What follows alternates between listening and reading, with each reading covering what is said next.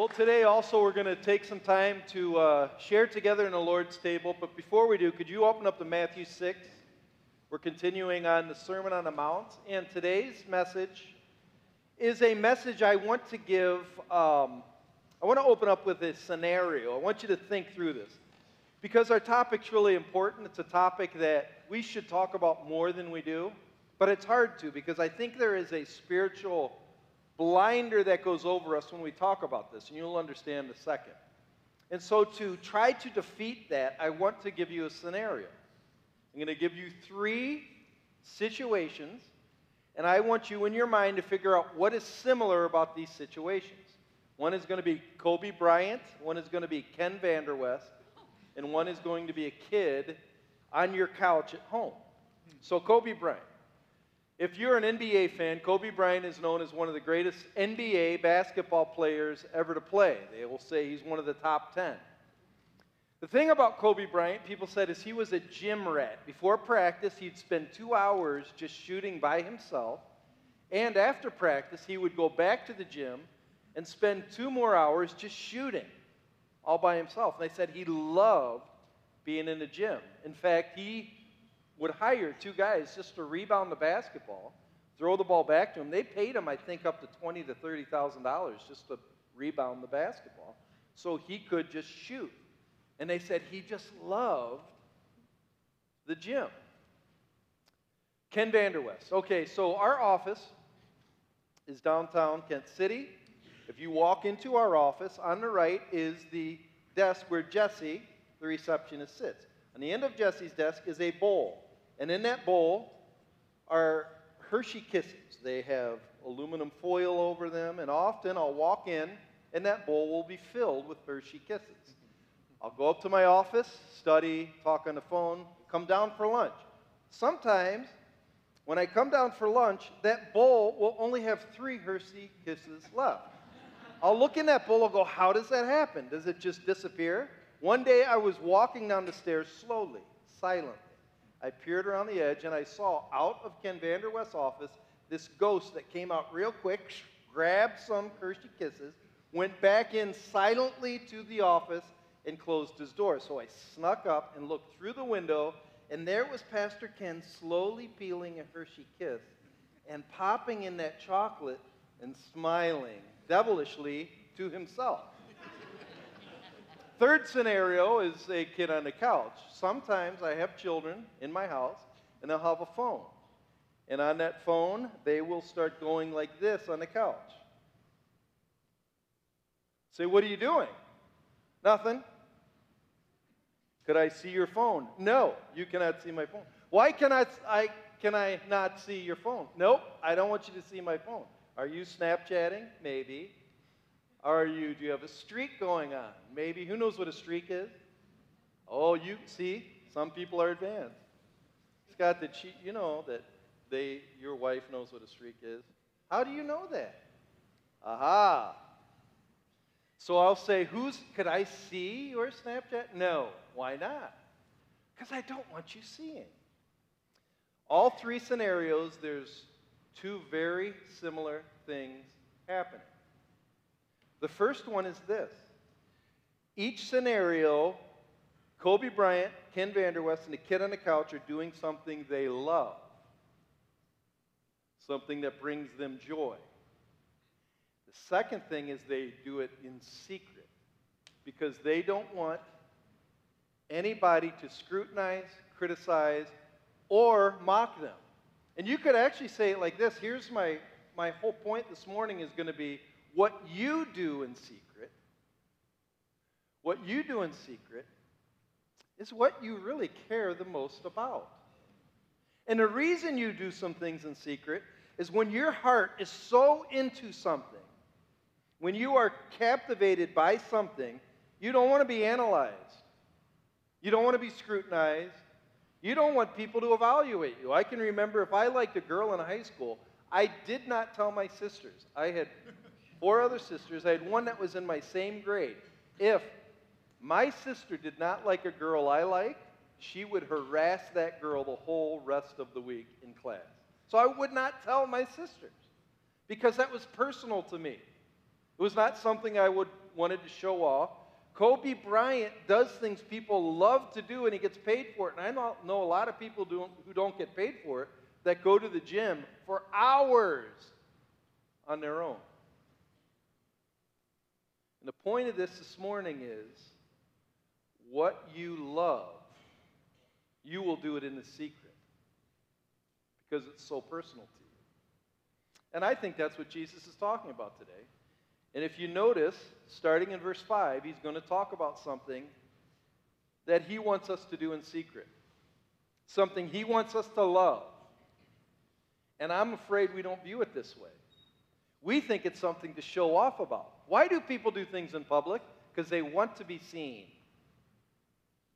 They want to be known by that. Why, do, why does a boy and girl kiss in public? Like you'll have youth group and it'll be very obvious they're sitting on each other's lap and kissing in public. Because I'm not sure it's as much about the relationship as they want to, everybody to know they have a relationship. It's a big difference. Now, let's read verse 5, because this week we're going to go into the other side of practical righteousness. Last week we talked about giving. And you're not supposed to let your right hand know what your left hand's doing, or vice versa, because you'll get your reward here if you want to be seen in public. That's what we talked about last week. This week, we're going to talk about doing something in secret, which is probably the most important thing to do who's a lover of God, and that's prayer. My whole theme this morning is going to be this all God really wants is to be wanted by those who really want Him, and those who really want Him will find Him in secret. Read verse 5. Jesus says, When you pray, you must not be like the hypocrites. A hypocrite means a two faced actor, somebody on the outside who's really not same on the inside. And when you pray, you must not like be, be like the hypocrites, for they love to stand and pray in the synagogue and at the street corners, that they may be seen by others. Truly, I say to you, they've received their reward. But when you pray, go into your room and shut the door and pray to your Father who is in secret. And your Father who sees in secret will reward you. And when you pray, do not heap up empty phrases as the Gentiles do, for they think they will be heard for their many words. Do not be like them, for your Father knows what you need before you ask Him. Pray then like this Our Father in heaven, hallowed be your name. Your kingdom come, your will be done on earth as it is in heaven. Give us this day our daily bread, and forgive us our debts as we also have forgiven our debtors, and lead us not into temptation, but deliver us from evil. For if you forgive others their trespasses, your heavenly Father will also forgive you. But if you do not forgive others their trespasses, neither will your Father forgive your trespasses. And when you fast, do not look gloomy like the hypocrites, for they disfigure their faces, that their fasting may be seen by others. Truly I say to you, they have received the reward. But when you fast, anoint your head and wash your face, that your fasting may not be seen by others, but by your Father who is in secret. And your Father who sees in secret will reward you. We're going to put prayer and fasting together because what fasting is, it's prayer, but I'd say it's more intentional prayer, more focused prayer, and we'll talk about that in a second. But what you do in secret, honestly, is what you care about most. So we're going to talk about prayer.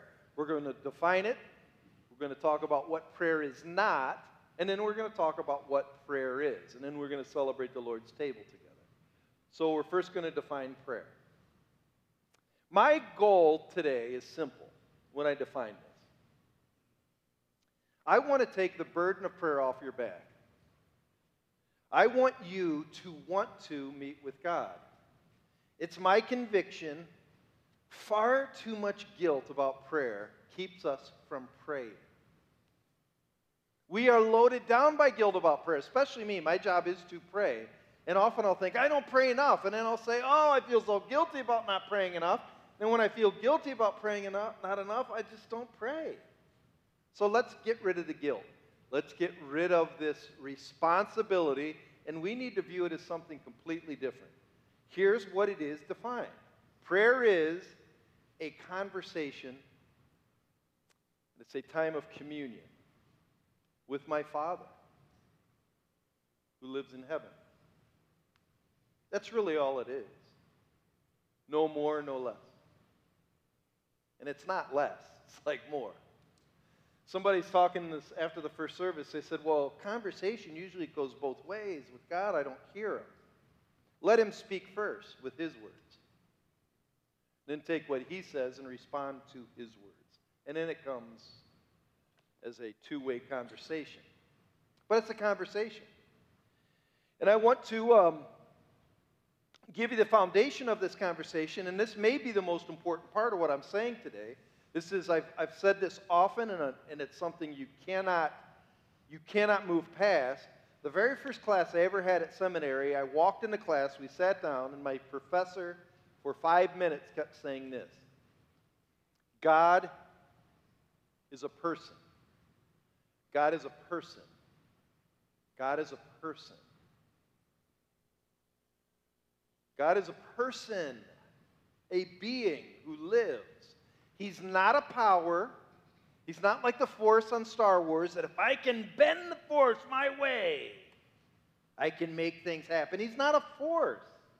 He's not somebody I need to use the right words with or have zeal. He's not somebody who I conjure, dear God. He's not a force, he's a person. Do you ever go up to your dad and go, Dad, will you give me this? Son, I'm right here. Can you talk to me? You know? Not magic words. And God is not a possession to own. I think sometimes we think God is somebody that I manipulate to my own purposes. Have you ever tried to do that with your spouse? It's not working. Trying to use the words to get my spouse to do what I want to do. If I use positive words with my spouse, I can make them do things for me. God's a person. So he has his own will, his own desires, his own wants. So sometimes he will say no. Like so when you say, and I pray, and he says no, why? Because he's not a machine. He's a person. That's the point. And that's my whole objective is to get you to pray to a person who does live and he lives in heaven right now. And I think he sees us right now. I'm positive of it. Like I often imagine if I could just rip this guy in half, I, I, want him, I want him to smile. I want him to be pleased with what I'm saying. And imagine he can read your mind. So, how you even react to his word being preached isn't about me and you, it's about you and him. So, let's go what prayer is not. Look at verse 5 and look at verse 7. He's very clear. And this is Jesus, the man who prayed all the time. This is what he said. When you pray, you must not be like the hypocrites, for they love to stand and pray in the synagogue and at the street corners that they may be seen. So when you'd go to the synagogue, the synagogue's like the church, but they would have a place where the rabbi teaches and people would gather around. Most of the time they would stand. But sometimes people would come in with you know, the Pharisees would come with their beautiful robes and they would pray elegant prayers, and they usually pray where everybody would see them.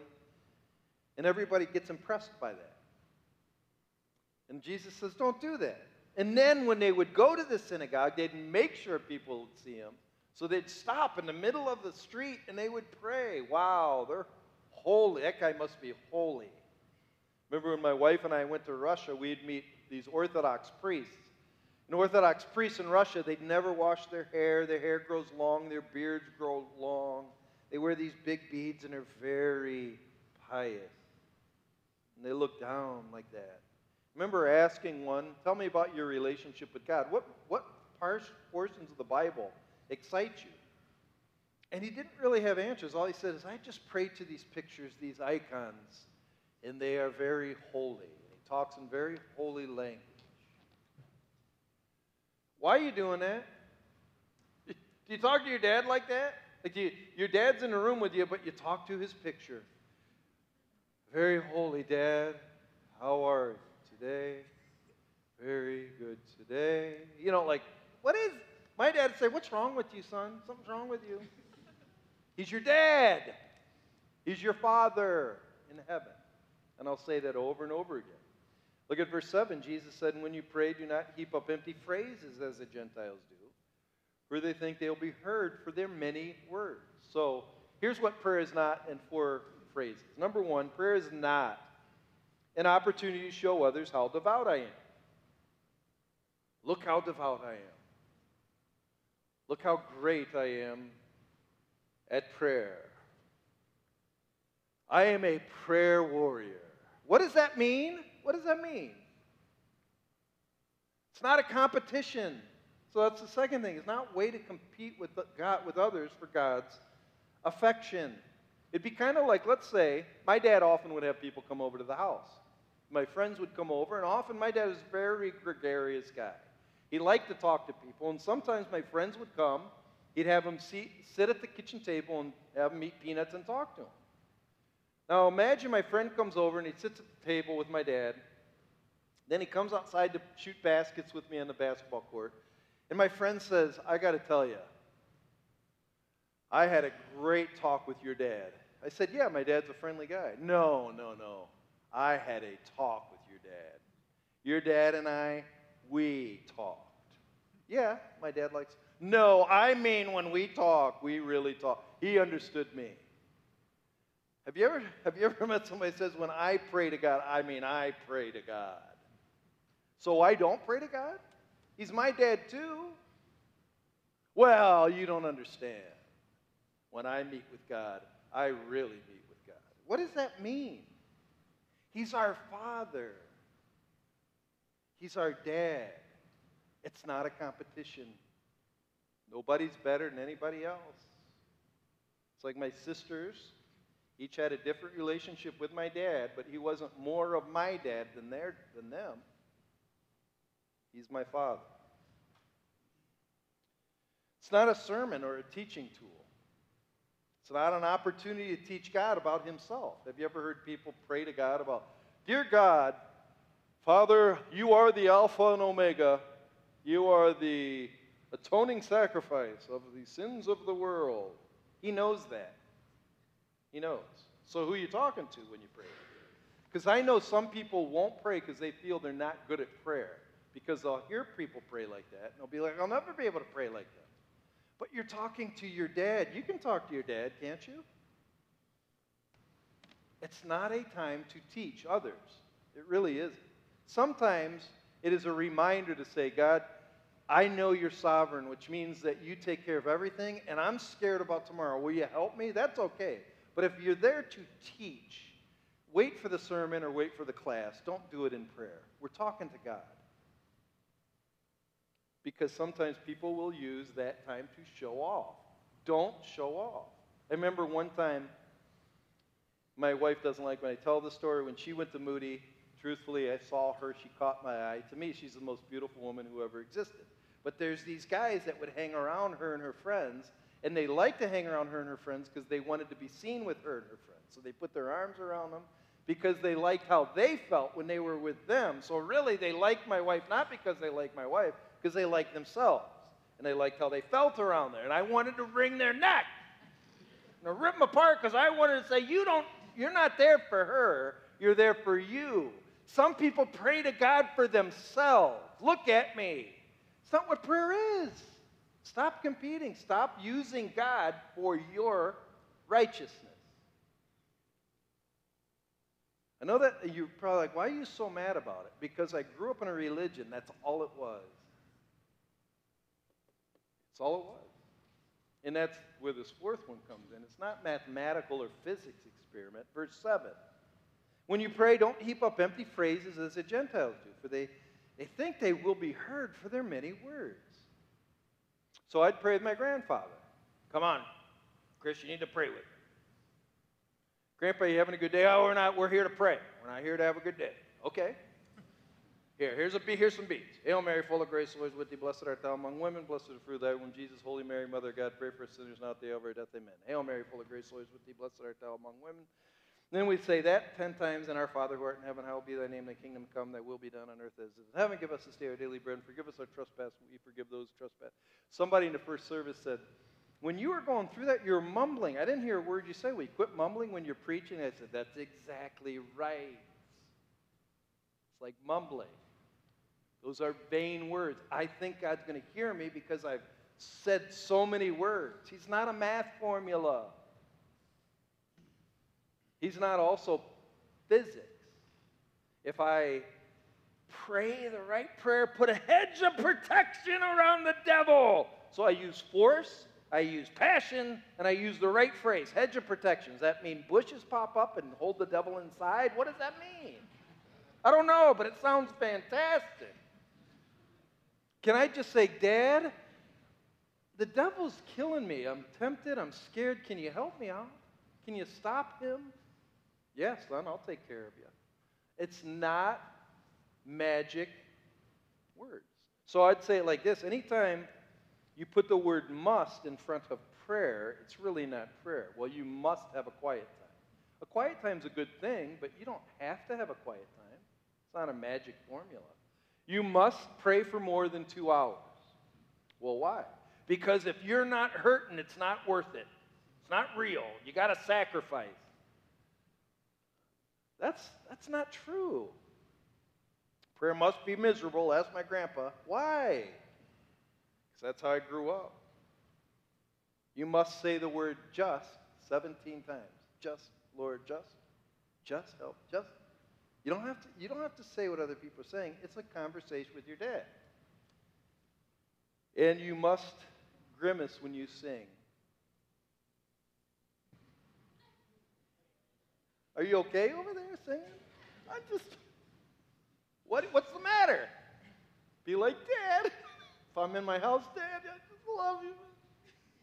Dad, I love you. I know, Chris, what's wrong with you? You okay? And I'm, I know you're probably saying, Chris, you're mocking people. I'm not. Here's what I want to do I want to free you up to let you know prayer is not a competition, it's not a show. It's, a, it's God who really wants to meet with you.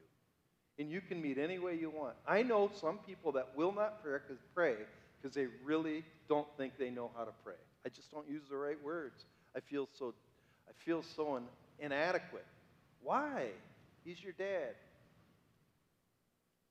And when you realize there's no formula to gain blessing, you'll be so free.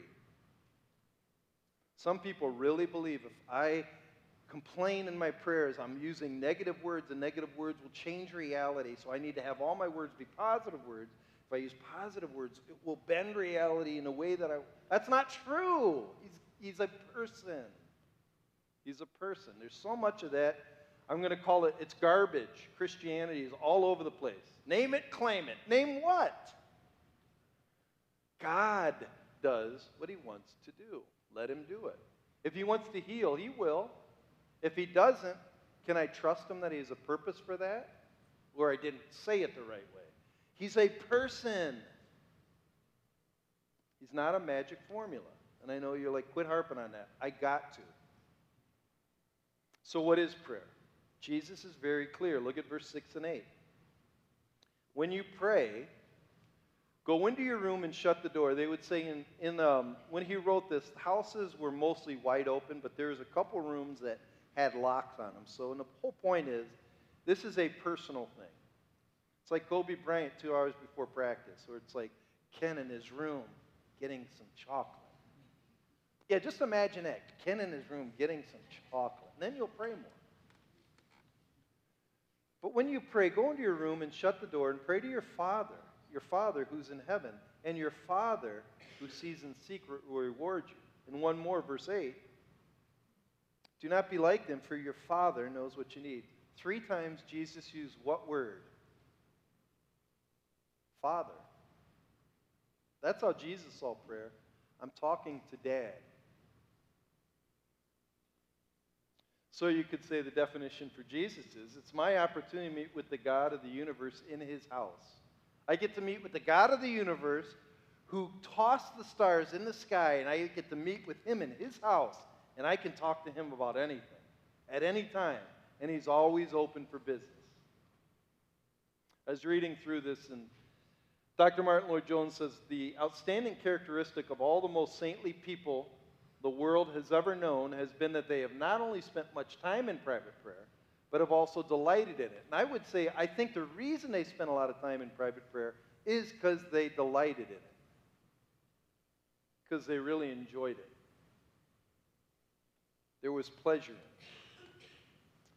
When I went to seminary, Moody, we, we did have this teacher. His name was Dr. Thrasher. I might have, you might have heard me talk about him. But this guy, he was a guy that I knew knew God. There's, have you ever met those people you know they really know God? It's not fake. You just know they know God. And halfway through the year, one student out of the blue said, Dr. Thrasher, I know we're on another subject, but can I ask you a question? He's a very kind man. He said, Yeah, what, what do you want to know? And the student said, How do you pray? And it was a powerful question. It was shocking. I never heard that in class. He said, Well, you really want to know? It's kind of boring. And the whole, the whole class was kind of moving forward because I want to know how this guy prays. So here's what he said. And it just shocked me. He said, um, Well, here's what I do I ask him to wake me up in the morning. I normally set my alarm just so I won't miss work, but I say, God, when do you want me to get up? Wake me up in the morning. He'll usually wake me up two hours before my alarm goes off. Then what I do is I just memorize one verse, and then I walk around a neighborhood and I talk that verse back as I talk to God about it. Some people think I'm mumble to myself all the time, but I might walk around the neighborhood about two hours, just that verse, and I'll pray it back to God. And, and he, he said something too that was fascinating. He goes, Sometimes I am so distraught, all I can get out of my mouth is, I love you. And he said, and, and that's enough. That's enough. When I, I wish sometimes I, like I was thinking about myself when I was first a Christian, I, I didn't know enough, so I did things that were weird. And I wish I'd, I, I go back to them. I would just take my dog Grizz, go out in the woods, throw sticks to him, and I'd pray three songs the same three songs, and then I'd take a King James Bible, open up to the book of Psalms, and I'd read the Psalms in an English accent. And I loved it. The Lord is my shepherd, I shall not want. He leads me beside still waters, restores my soul. And it did something to me because it was, it was joyful to me, it was pleasant. But for some reason, when you get older, you think you're not allowed to have joy in what you do. Why not? I was talking to my sister. I wrote this book about my dad that I just put out, and my sister, yes, two days ago, texted me, and she goes, "How do you remember? How did you have all those events with Dad?" I, I didn't get to do as much with Dad, and I said, "Gina, that's because you were older and you were always busy. I was a young kid and I was never busy, and because I wasn't busy, I had time for Dad." And it hit me. I'm too busy, so I don't have time for dad.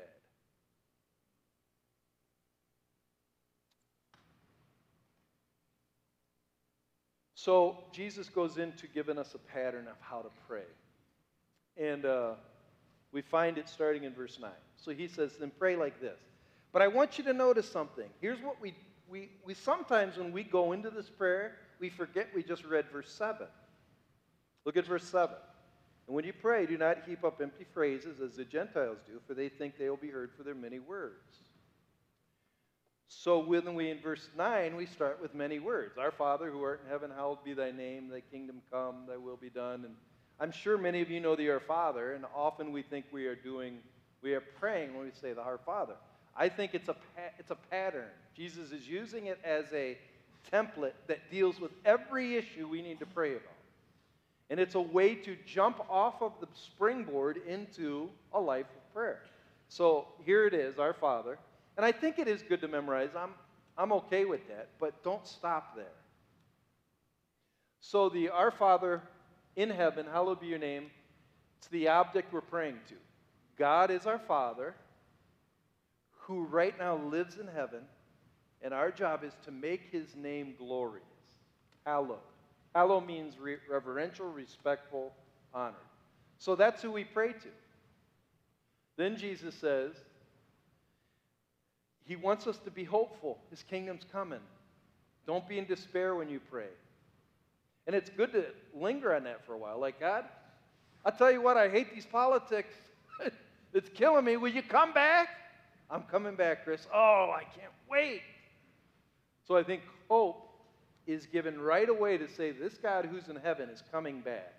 Everything's in control. Don't be, don't be anxious. So then he gives us some things to pray about. Our purpose on earth. What is our purpose on earth? Well, his kingdom is coming, but he wants you to start bringing it here now by doing his will. And when you do his will, your piece of earth is going to be a little bit like heaven. Heaven's going to be a beautiful place. Golden streets, all of that. Fruit ripe 12 months out of the year. But also, heaven's going to be a place where people are full of grace and kind and full of joy. Can you do those three things now? That's the point. Bring heaven to your earth. So pray through that. And God will show you where you need to change and where your house needs to change. Pray, God, I want your will to be done. Then He gives us what we all need. First thing we need is grace, and that means daily provision. Grace is God's daily provisions. I know we don't deserve them, but God wants to give them. So give us today what we need, God. And then forgive us our debts. That's mercy. I've sinned. I need you to forgive me. So that's why in the book of Hebrews, chapter 4, it says, Go boldly into the throne of grace so you can find grace and mercy in our time of need. That's what that is grace, daily bread, mercy, forgiveness. And then he leads us to our own life. If God gives you mercy, you need to do the same thing. You want to be like God? Be like God. So we pray for our own hearts. And then he brings the reality. This isn't an easy world. I'm tempted, I sin, and Satan's alive.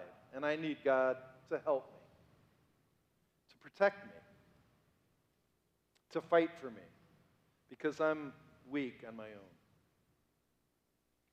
So that's a pattern of prayer. And if you use that, Sometimes I feel guilty. I use that pattern a lot. Jesus gave it to us. Use it, utilize it. It's amazing. You want to see something fascinating? Read John 17. When Jesus has the high priestly prayer, he goes through this whole thing with his Father. It's fascinating. It's really amazing. Actually, he's talking mostly about glory, the hallowed part. So then uh, I want to go on more focused prayer, which is called fasting. That's what verses 16 to 18 is about. When you fast, do not look gloomy like the hypocrites so, fasting. What is fasting? And should we do it? Fasting is abstaining from food or other regular habits for a season for the sake of spiritual focus. The objective of fasting is the recognition of need. God, I really, really need you now. I always do. But right now, in this situation, I need you. And God will prompt your heart when you need to fast. And it's not something you have to do, it's something that God motivates you to do. Fasting could be abstaining from food, it could be abstaining from watching entertainment for a while. I remember I was challenged one time get rid of sports for two weeks and write down the things you do instead the books you read about God, maybe the songs you sing, or the people you talk to. And it's for a season. You don't have to do it your whole life but you do it for the purpose because you need him. I was there's a passage, it's in Mark 9, 27 29. The disciples went on a Mount Transfiguration. They, came, they saw amazing things. They came back down, and there was a boy with a demon, and they couldn't drive out the demon. They said that Jesus came down, drove out the demon. They looked at Jesus and said, Jesus, how come we couldn't do it? And he goes, Because there's some things in life that you cannot do without prayer and fasting. Jesus is saying there's a spiritual dimension to our reality that we just can't fight on our own. We can't. We just can't. And there's some situations that you can't handle. So we fast. Three things about fasting. And by the way, this word in Mark 9 is only used three other times. It's also used in James 5:17 where it says the prayers of an earnest man accomplished much where Elijah asked for it not to rain and it didn't for 3 years. Don't fast to fast, fast to focus. Some people will say, "Hey, every Friday I'm going to eat fish." Why? Because that's what you're supposed to do. You're, no, you're fasting to fast. Fast to focus. Fast to cry out to God.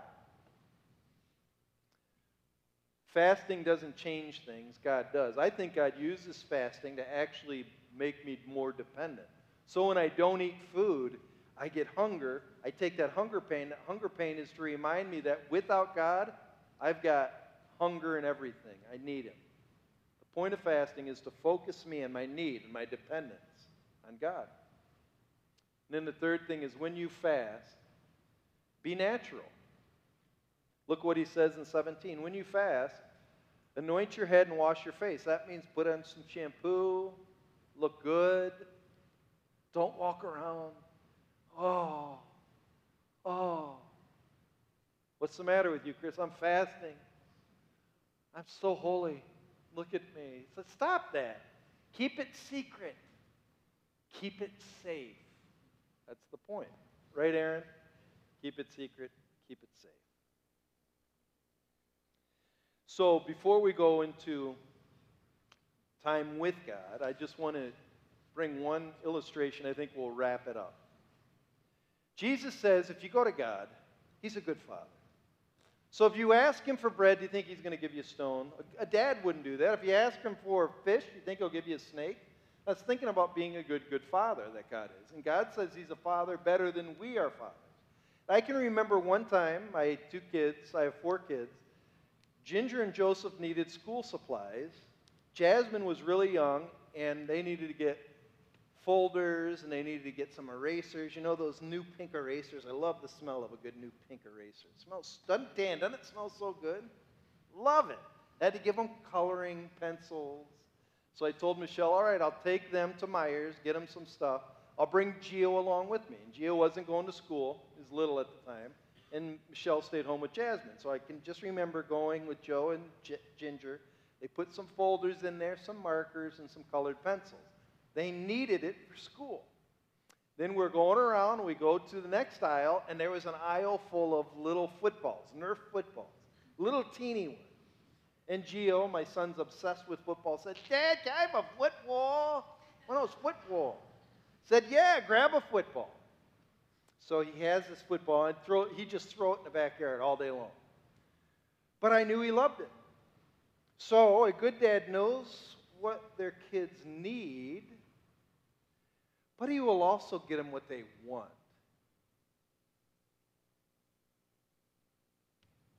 A good dad who lives in heaven knows what you need. He'll also get you what you want. So pray to him, talk to him. He's amazing. I do want to want you to focus on one more thing, though, and this is when we're going to go to the Lord's table. If I can have the deacons come on up. I want you to look at verse 14 and 15. Because that's what this whole table's about. I'll read it and then I'll explain it. Darren, we need you too. No hiding. So, verse 14 for if you forgive others their trespasses, your heavenly Father will also forgive you. Question What did it cost God to forgive me? That's what this table's all about. We have bread and we have juice. Bread represents a broken body on the cross to forgive you of everything you owe. And the juice represents the blood that God shed so that you could have a new relationship. So the old relationship was one built on the law. If you sin, you die. God's angry, he's furious. He kind of upset him. So what he did is Jesus paid the penalty to bring you back to God, and now God said, All right, I got a new arrangement with you since it's all been paid. So when Jesus died on the cross, he paid past, present, and future sins. All right, my son paid all that. I got a new deal with you. Let's have a good relationship now. And it's by faith. So the juice represents a new relationship, a new covenant in my blood, is what Jesus says. Okay, so he did that with us. Then he goes, verse 15.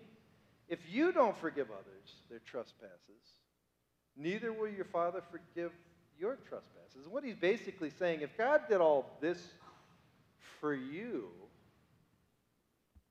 why do you hold grudges?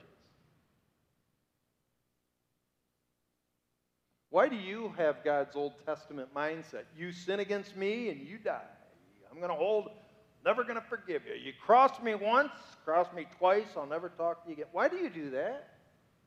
God did this. That's the point. That's what he's saying.